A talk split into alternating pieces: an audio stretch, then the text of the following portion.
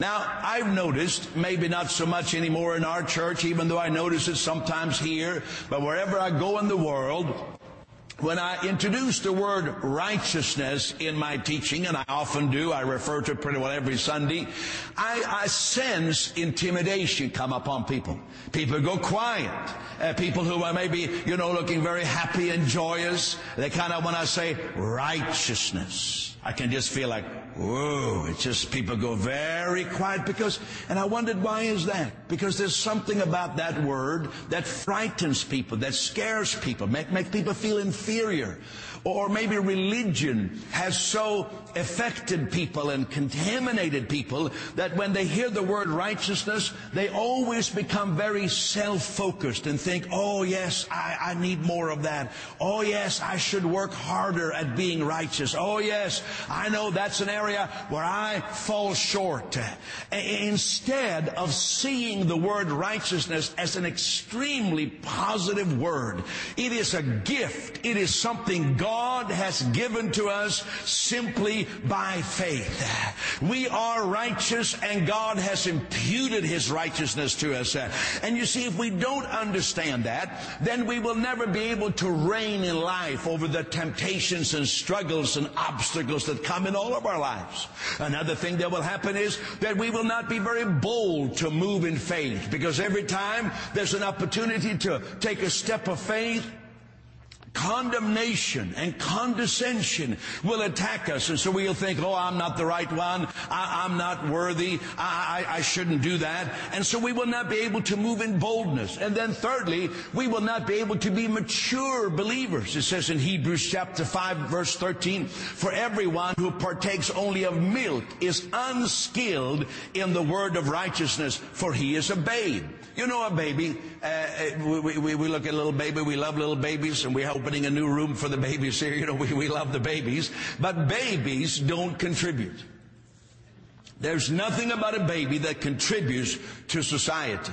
Other than joy, I suppose that would be one contribution, but they don't pay for their own food. They don't even feed themselves. They don't dress themselves. Never mind paying for their own clothes. They, they, are, they are really helpless. So everything a baby receives is, is just, you know, that they don't respond. But then when, when somebody grows up, then they begin to take responsibility. And here it says that people who remain simply babies, and it's beautiful to be a baby. We were all babies at one time. And so there's nothing wrong being a baby, but staying a baby forever, that might be a little bit awkward, see? And so God wants us to mature, and how do we mature? By being skilled in the word of righteousness. And so even though we mention it, but I thought today I want to take a little bit more time to help us be skilled in the word of righteousness, because that will give us the power to deal with life's challenges and overcome. First of all, the righteousness of God is revealed in what we call the gospel. It says in Romans 1:16, I'm not ashamed of the gospel of Christ, for in it the righteousness of God is revealed. So the gospel reveals God's righteousness, meaning that God, there's a rightness about God. Sometimes people say, well, you know, it seems like in the Old Testament, God was very harsh dealing with sin, and then he becomes kind of like a softy in the New Testament. But you know, God is the same God all the way through from the beginning of time till today. And God has always hated what sin and separation does to people. When we separate ourselves from God, we become alienated, shame and guilt fills our heart, and we start to react towards others in a negative way, and God has always hated that. Uh, but, but, but what, what Jesus shows us is that God deals with our unrighteousness. He dealt with it. God didn't say, oh, it's okay. No, He says, I'm going to deal with it. I'm going to deal with all unrighteousness by one man. And on one day that I have appointed, I'm going to do the whole thing once for everyone, one man, one day, one time for everyone. Oh, praise God. So, so the gospel reveals that God took everything very serious. So when you preach God's grace, that means you take these things very serious.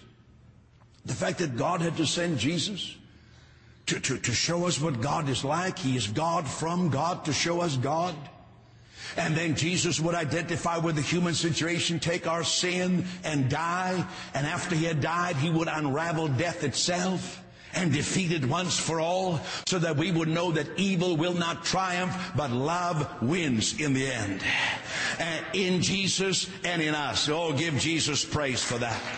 And, and, and, so what Jesus did has become our righteousness. Of Him, we are in Christ Jesus who became for us wisdom from God and righteousness and sanctification and redemption that as it is written, he who glories, let him glory in the Lord. Jesus has become for us righteousness. That's why all the praise goes to him.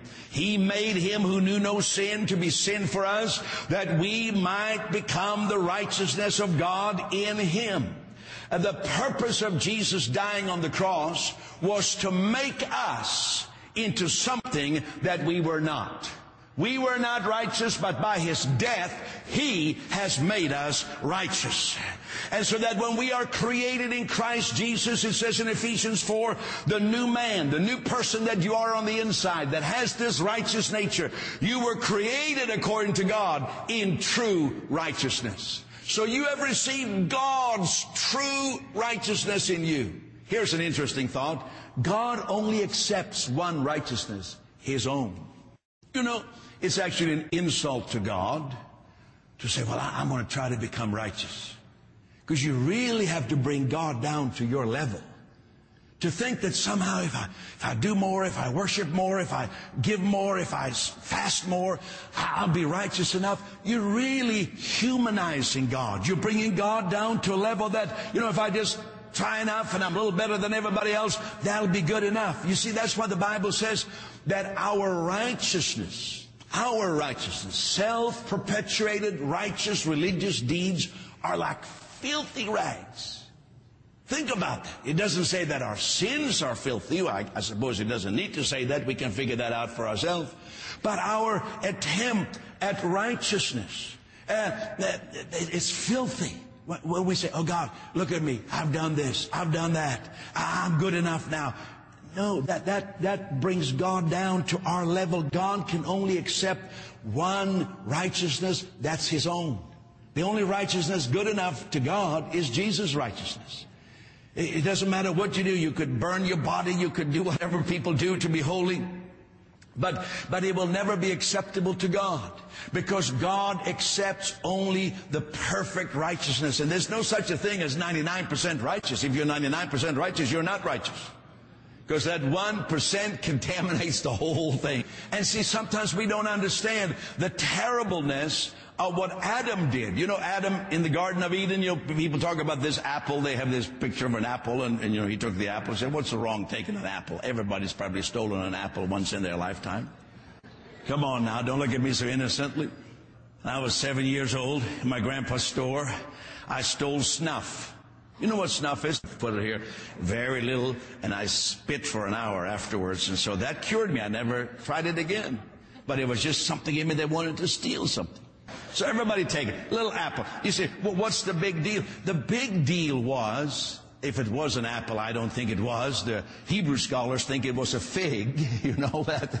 But let's not argue. Apple, pear, cherries, I don't know what it was, cucumbers, you know, whatever, whatever, whatever. It, that, that, that's symbolic. What really happened, what makes it terrible is the attitude of Adam that said, I'm to make it on my own. In fact, I will do better on my own than in the love relationship I have with God because I will lift myself on my own to become like God. So Adam alienated himself. And so we have this, we have this problem. Man has chosen to go his own way and God desires to fellowship with us at the same time. They seem like irreconcilable differences. But God solved that by sending Jesus Christ in sinful flesh, coming like a, like a, like a human being, taking our sin and shame and unraveling all the punishment of sin, which is death, and to make us saints. You know All Saints Day is coming up? How are you going to celebrate All Saints Day? Now I know, and we think of people who have passed on, and I think it's good to honor those. I think it's good that we honor those, particularly when this custom started after World War I, when so many people died. And I, I want to encourage you, if you see a, a veteran, you, you go up and say something nice to that person. You know, they saw some terrible things. Anybody who's been in war has seen terrible things. And, and, and, and so we, we are grateful for that. And so we, we, we, we're not minimizing that, but I'm teaching now uh, the Bible. You are called a saint. You are called faultless and blameless. On what basis could such a statement be made about you? Jesus is the reason why God calls us saints and just and righteous and without spot or wrinkle. That's right, because of Jesus. You see, His death has made us righteous. Many people, it still happens in our church, they talk and they say, well, you know, one day when I get to the other side, when I cross the River Jordan, when I get to the other side, I just believe that I'm going to stand there righteous.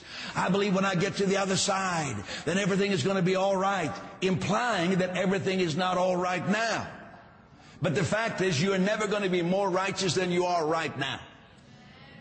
There's nothing about your death that somehow at that moment of death, God is going to make you into something you are not now. Because our faith is not in our death. Our faith is in Jesus' death. Our faith is in His death, what His death has done for us. It has made us acceptable. When you know you're righteous, you know you're acceptable. Ephesians talks about this, how we are holy, blameless, and accepted in the beloved. Praise God. The devil had all these con- condemning words and thoughts against us, but it says in Colossians that Jesus, having wiped out the handwriting of requirements that were against us, which were contrary to us, and he has taken them out of the way, nailed them to the cross, and disarmed principalities and powers. He made a public spectacle of them, triumphing over them in it. What does that mean? That when the devil comes knocking on your door, and it's not just the devil that brings condemnation. Frankly, we do a good job of it ourselves. But the devil is, the word Satan means accuser. But some people are so good at it, they don't need the devil. Uh, they know about accusation anyhow. They walk around always accusing themselves and, oh, oohing and awing, oh, if only this and if only that. And so, and sometimes others help you. So, so it can come from yourself, it can come from other life's challenges, but the devil is also the accuser. So you can say, if those accusing words come against you, you can say, devil, you got the wrong address. You got the wrong address. That person you are accusing doesn't live here. Lives maybe somewhere else in this town. We don't know, but, but he doesn't live here. Here lives a person who has been declared righteous with the righteousness of God. You, you see, the accuser likes to tackle people. He doesn't want to tackle Jesus.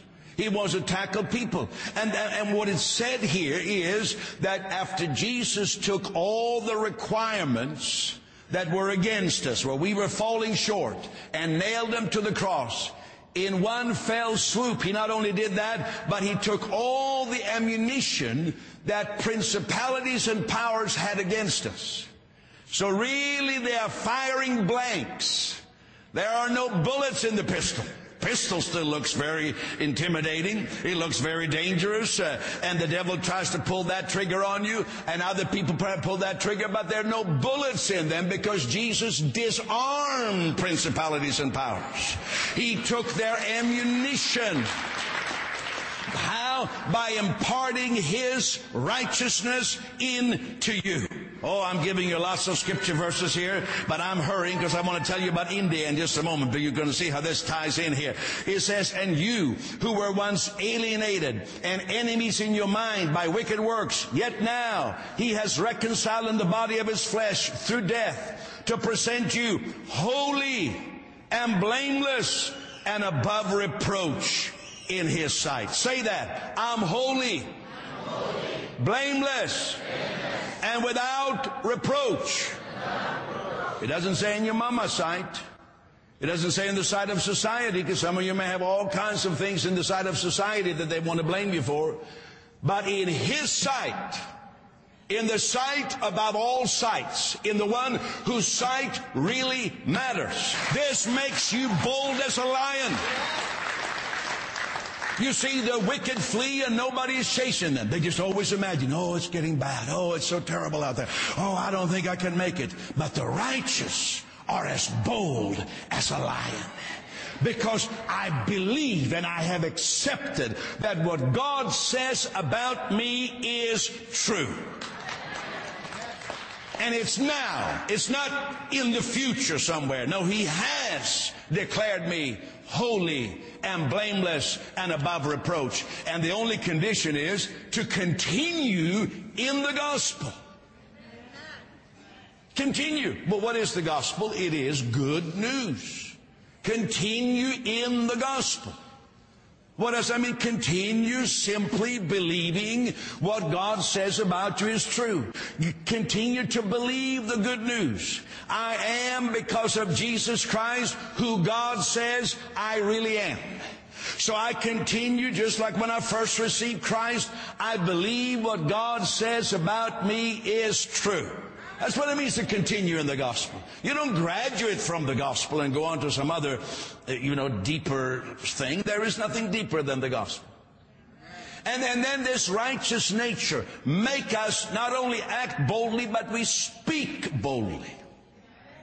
You know the book of Romans, when Paul has given this great teaching about who we are in Christ, then he says, exclaims in verse 31, he says, What shall we say to these things? Considering this enormity, considering this huge thing that God has made us righteous. What, what, what, how are we supposed to talk now? What are we supposed to say now? Well, you know, how are we supposed to express ourselves? And then he, he, he, he answers, he says, we're going to say like this. If God be for us, who can be against us? Now, that, that means your job. That means your education. That means how you look at yourself.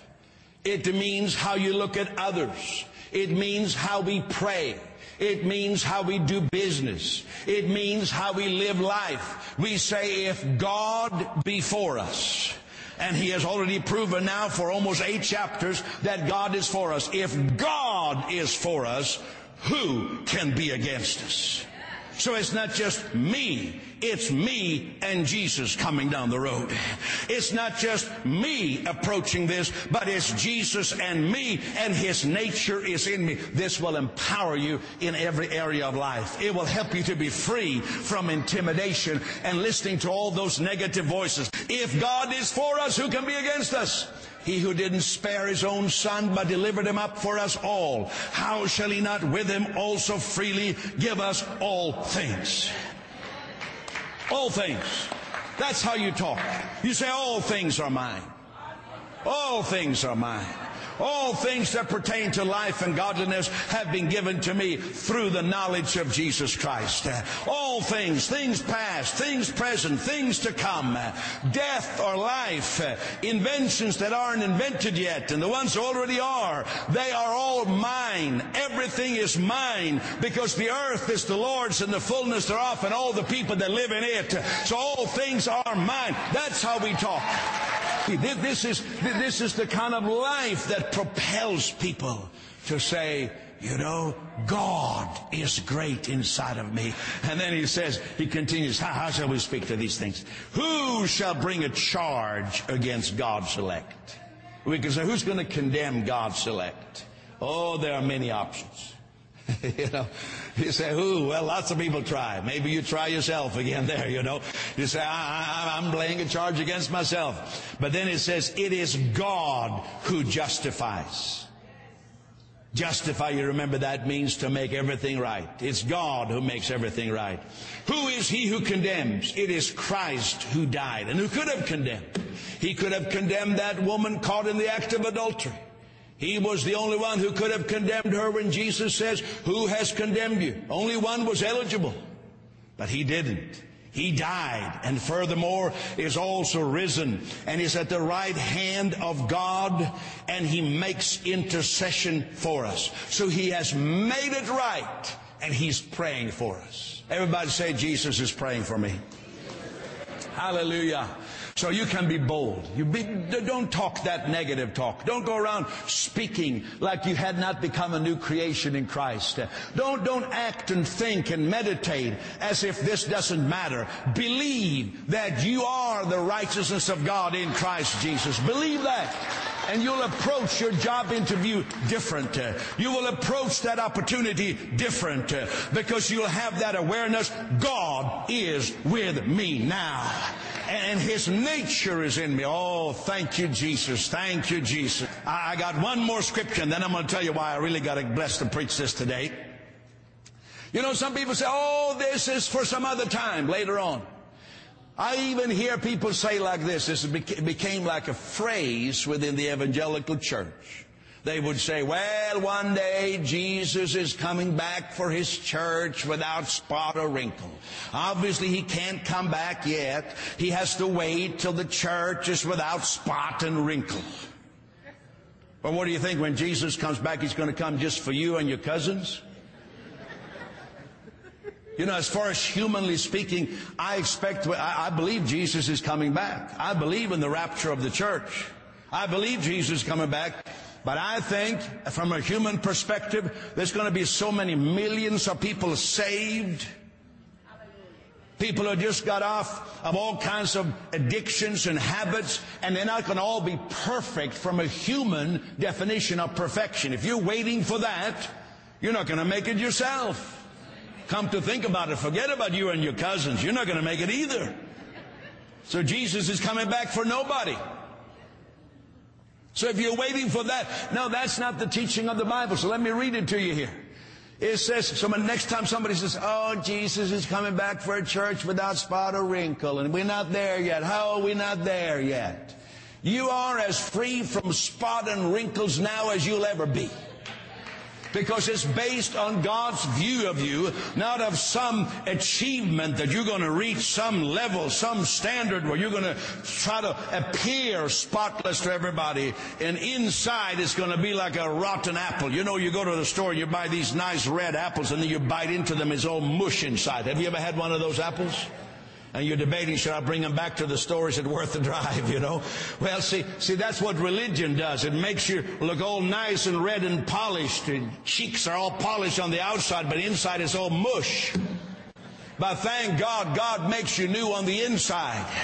The apple tastes good on the inside. So let me read this to you. Christ loved the church.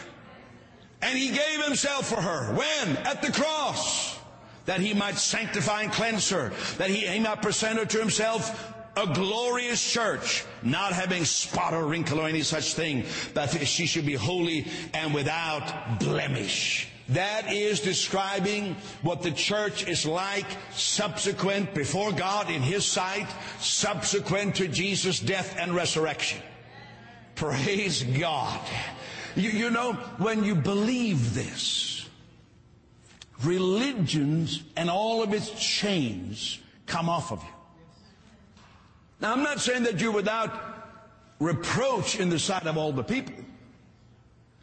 But if we can start and say, I am without reproach before God, such power comes from that that you can actually begin to live who you really are.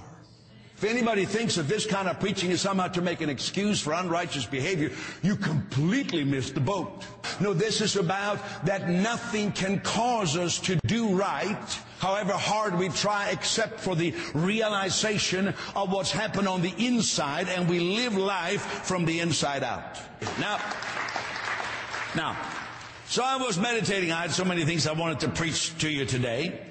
And then this came alive to me. I know it's kind of a simple message, but it needs to be talked about again and again that we be skilled in the word of righteousness.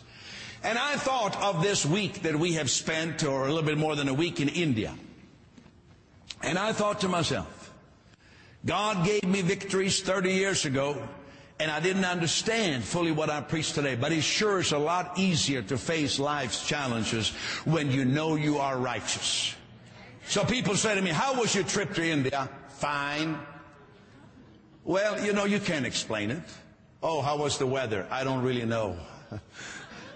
Uh, you know, three days before we arrived, the trouble started. Now, India is a beautiful country. I've been to about 35 cities there. But there's probably two cities in India that are the most impossible as far as a gospel outreach. One of them is the city of Benares. We haven't been there yet. Another one is the city of Allahabad, where we were. Now, Allahabad is a famous holy site of the Hindu religion. And they have a special festival every year, but it is extra big every 12th year. So that Associated Press reported that in February of 2013, 40 million uh, devotees came to Allahabad to bathe at the confluence of three rivers, but it's not really three, it's only two because one is an invisible river. I can't explain that right now. Ganges, Yamuna, those are the visible rivers. Then you have Saraswati, the invisible river. This is going deep. We also have an invisible river. It's flowing from our innermost being. But see, so, so, so there's connection points. And so people come there from all over the world, but certainly all over India, to bathe in this confluence where these rivers meet in the belief that this is the surest and best guarantee for the forgiveness of sins.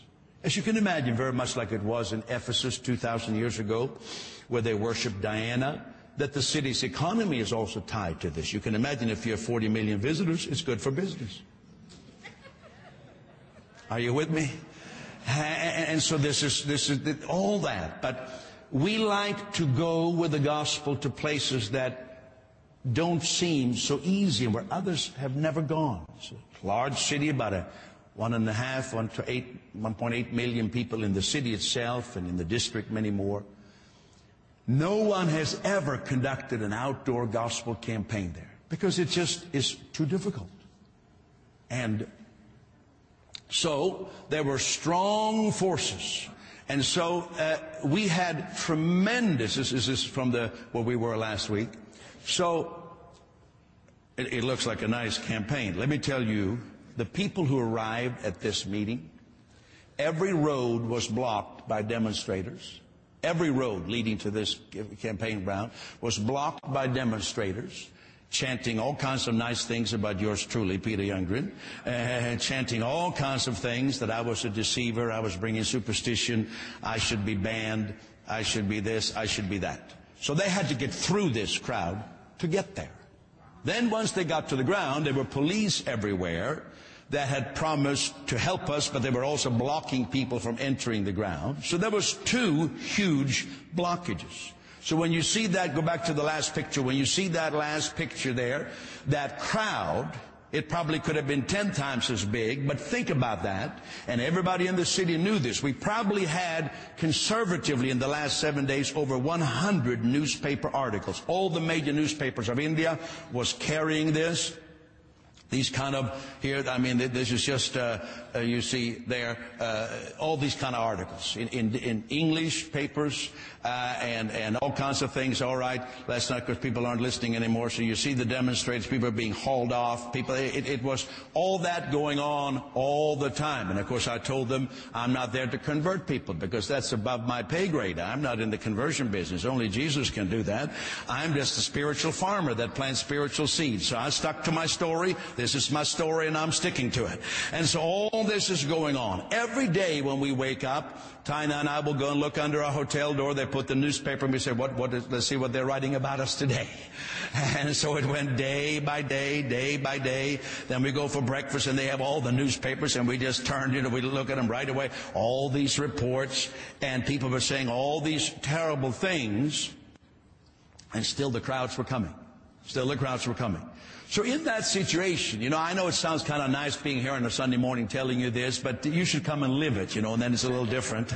And, and so with all of that, uh, there was such fear in the city. So for example, on Saturday, a week ago yesterday, uh, these protesters, which are a militant group within the Hindu religion, these protesters, they called for a ban of every store in the city. They called for every shopkeeper to close the store for a whole day to protest our President's Day. I don't know if you've ever had a whole city closed down for you, but they, they, they failed. They failed. They didn't manage to do that. I can say uh, the committee made a nice shirt for me. It had a, went to a tailor and had a shirt made for me. And the poor tailor, tailor shop didn't know he was making it for me when they picked up the shirt. They told him this is for, this is for Peter Youngren, the one you read about in the paper. So the poor guy got so scared, a Hindu man, he closed his shop for three days, you see, because he thought they're going to have suicide bombers come to his store if they knew he made a shirt for me. So with that kind of thing going on, could the question come, is God really with me here? Now I know I, I can read the Bible. I understand this was Paul, basically. We had on the Tuesday, the day before our festival started, we were, I was charged in court. I forget what the crime was now. I've had so many court cases, I can't keep track of them. But we were acquitted in court two days later. It is still now in the Supreme Court of India. It's been referred to the Supreme Court of India to determine whether I was converting people or I was not.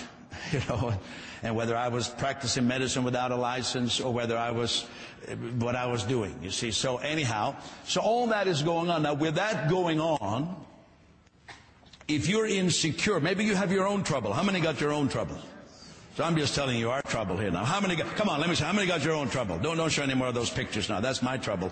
I want you to think about your trouble. How many got some problem of your own, alright? Could it happen when problems come that you begin to doubt? That you begin to question? Could it come and say, you know, I really don't enjoy this. I mean, the only time I enjoy what I'm describing to you is after it's over. I don't enjoy living through it, but thank God, when we arrived home, I said, I'm enjoying it. Here I am with a guru. Are you showing all this stuff? He's just showing me pictures here now. All right, well, show them. Now, don't, after that, I'm not going to say nothing. Here we are with a nice guru. Show the one with Tina and the guru, too. No, there she is. Look at that. Can you imagine? Wow. Anyhow, we had lots of friends. Now, no more pictures now. Cut it out, Greg. Here, now, cut it out here. Okay. Everybody, t- take them down. That's good. Are you still here? And I just have to give you my own testimony. I thank God that He has allowed me to become more skilled in the word of righteousness. Never for a moment did I question first of all, the rightness of what we were doing. Never for a moment did I feel like, you know, oh, God isn't here. No, I knew God was with us. I thank God that I realized when I look back, I said, thank you, Holy Spirit, that you have taught me that I am the righteousness of God in Christ Jesus. So no matter what voices are raised, we could be bold and decisive. This wasn't a matter of fleeing because no one was pursuing. They were pursuing. You know, uh, I wasn't allowed to leave our room. There was three police there. Everywhere we went, the police went with us. One police car in front, one in the back, and the police in our car. And every, every intersection there were police and military standing there, you know. Uh, uh you understand. It was, this was real, real, real tension. But never for a moment did I question if God is really with us or not. And I give credit to the revelation that Jesus Christ is my righteousness. Now, of course, if you do something stupid, then you don't do it, then you change. But I'm not talking about that. I'm talking about living an intimidated life where you're scared by everything. You imagine all kinds of enemies. Imagine demons behind every bush, if not in your kitchen. You imagine all kinds of things. If God be for us, who can be against us? If God be for us, who can be against us? And then it'll be on television a couple of weeks from now. Uh, we, we, took a, we took a boat ride there on this holy river. We went right to where the rivers meet. You could see it by different colors in the water. The holiest place where they washed from sin. You know, there were dead bodies floating there. There was all kinds of other things floating there. And it just, I tell you, I got so fired up. I was so fired up because of the universality of sin awareness. How people are so aware of sin that they will travel and spend their lives earning to bathe in that place. And they will take a bottle like a water or a little, you know, one gallon container and take the water home and drink it because of the hunger for forgiveness of sin. So, you know, the protesters, the letter we got, this was early on in the week. The issue was, after the first night, I brought the people up on the platform who were healed, and then they went really livid. They said, we don't want any healings in the name of Jesus. This was the thing. Anything but the name of Jesus. So this was a continual battle. Thank God we had a huge big screen behind us because they, the police was literally stopping the people who had been healed, literally standing there hand in hand, stopping the people who had been healed from coming to the platform. But you know, there's always a way. Faith finds a way. And so thank God we had the huge screen and we got the microphones in front of people and everybody could see them in an even bigger format because of the big screen, you know. And they were giving testimonies every night and the police didn't know quite what to do. They were with us in one sense. And then one night, a policeman himself got healed. Oh, God, I, I hear. I heard he was suspended for a couple of weeks from job his work, you know, but he got healed and, and, and it was just dramatic. But my point is this. I would, now I don't want this kind of battle. I don't enjoy it. I only go to these places because, you know, no preachers go there. There are millions of people live in these cities. People don't go there. That's why I'm going there to make Jesus known, to like the apostle Paul, where he's not known, that he might become known. That's why we do it, but I don't particularly enjoy the fight.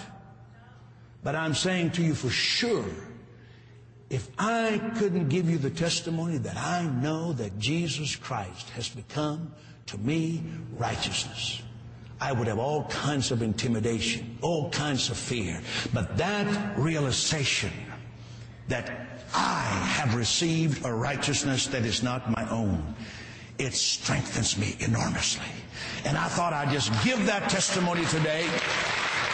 And you are facing struggles. Everybody does. You're facing uh, challenges in life, in your work, in your business, in, in situations. There'll be a myriad of situations here represented with this crowd that is here right now. So, when we become skilled and allow ourselves to be skilled in the word of righteousness, you will rise up on the inside. Not belligerent, not putting people down. That's not what, that's not what I'm talking about. Not that kind of boldness. But an inner conviction of the reality of God who is in me.